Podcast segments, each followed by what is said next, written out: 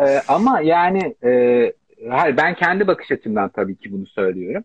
Zaten ben çok isterim mesela e, bunu bu yayını dinleyerek her söylediğim şeyden irite olan, her şey söylediğim şeye e, den rahatsız olan birilerinin de bunu dinliyor olmasını.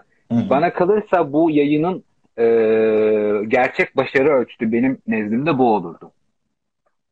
Bu arada kesinlikle evet biliyor musun?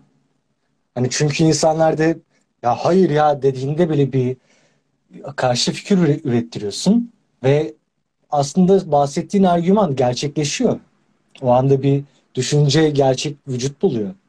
Birinin hayalinde, düşüncesinde, fikirlerinde. Ya Üstüne de konuşuluyor belki sonra. Evet, evet. Yani he, bunun örnekleri şöyle var. Hani atıyorum bir vegan karakter ama veganlar bile ondan nefret ediyor. Ya da atıyorum bir sosyalist karakter ama sosyalistler bile ondan nefret ediyor. Bunun örnekleri var. Bu bunun örnekleri negatif anlamda var. Yani o vegan ya da işte o sosyalist ya da o devrimci kimseyi beğenmediğinden insanlar ondan rahatsız oluyor. O da zaten kimseyi beğenmediğinden herkesten rahatsız oluyor. Ee, bizim burada yapmaya çalıştığımız şey aslında tam tersi.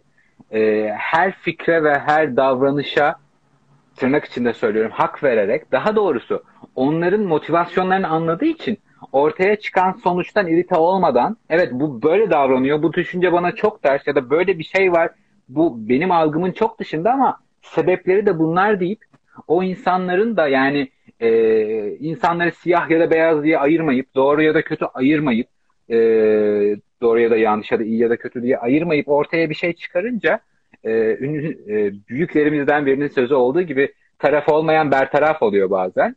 Ve e, bir tarafa kaymadığın için aslında biraz da ortada kalıyorsun.